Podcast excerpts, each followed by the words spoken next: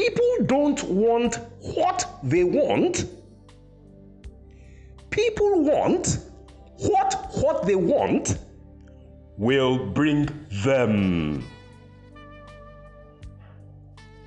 And that is the thought for today from the quintessential polymath Oladele Olunike.